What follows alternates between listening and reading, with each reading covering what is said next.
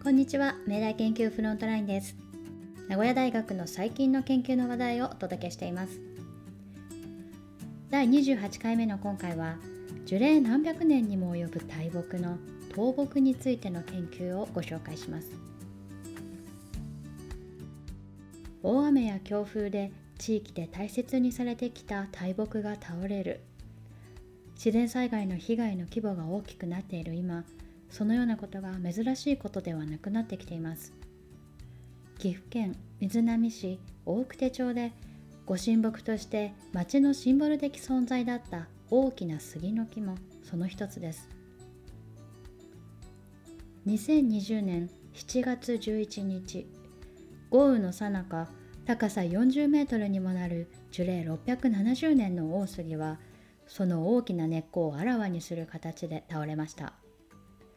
当然雨が原因だと思いますよね。確かに雨はたくさん降ったんですがその雨量はこの木が過去40年で経験したことのある範囲内でした。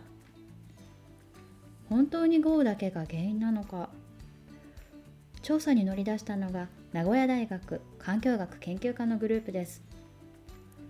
倒れた木全体をレーザースキャナーを使って3次元データにしその体積を調べました。すると幹や枝など地上に出ている部分の体積に対し土に埋まっていた根っこの部分の体積は3分の1以下でした。倒れた直後に片付けられて推定できなかった枝や葉を考えると平均的な杉に比べて根っこが小さかったことが分かりました。また根の状態にも注目しました。最大9メートルにも横に広がる根でしたが本来この木の大きさならば広がりは12メートル以上必要だったそうです。そしてその根の中心は腐っていて倒れた後に土に残った根には剥ぎ取られたような跡がありました。木が倒れた時期は大雨の影響で日照時間が例年と比べてとても短く土や木が乾きにくかったという点で根にとっては良い状態ではなかったとグループは考えました。これらのデータや考察を踏まえ木が倒れた原因は豪雨に加え根の生育状態にもあったという結論に行き着いたんです。今回取り上げた大杉の倒木は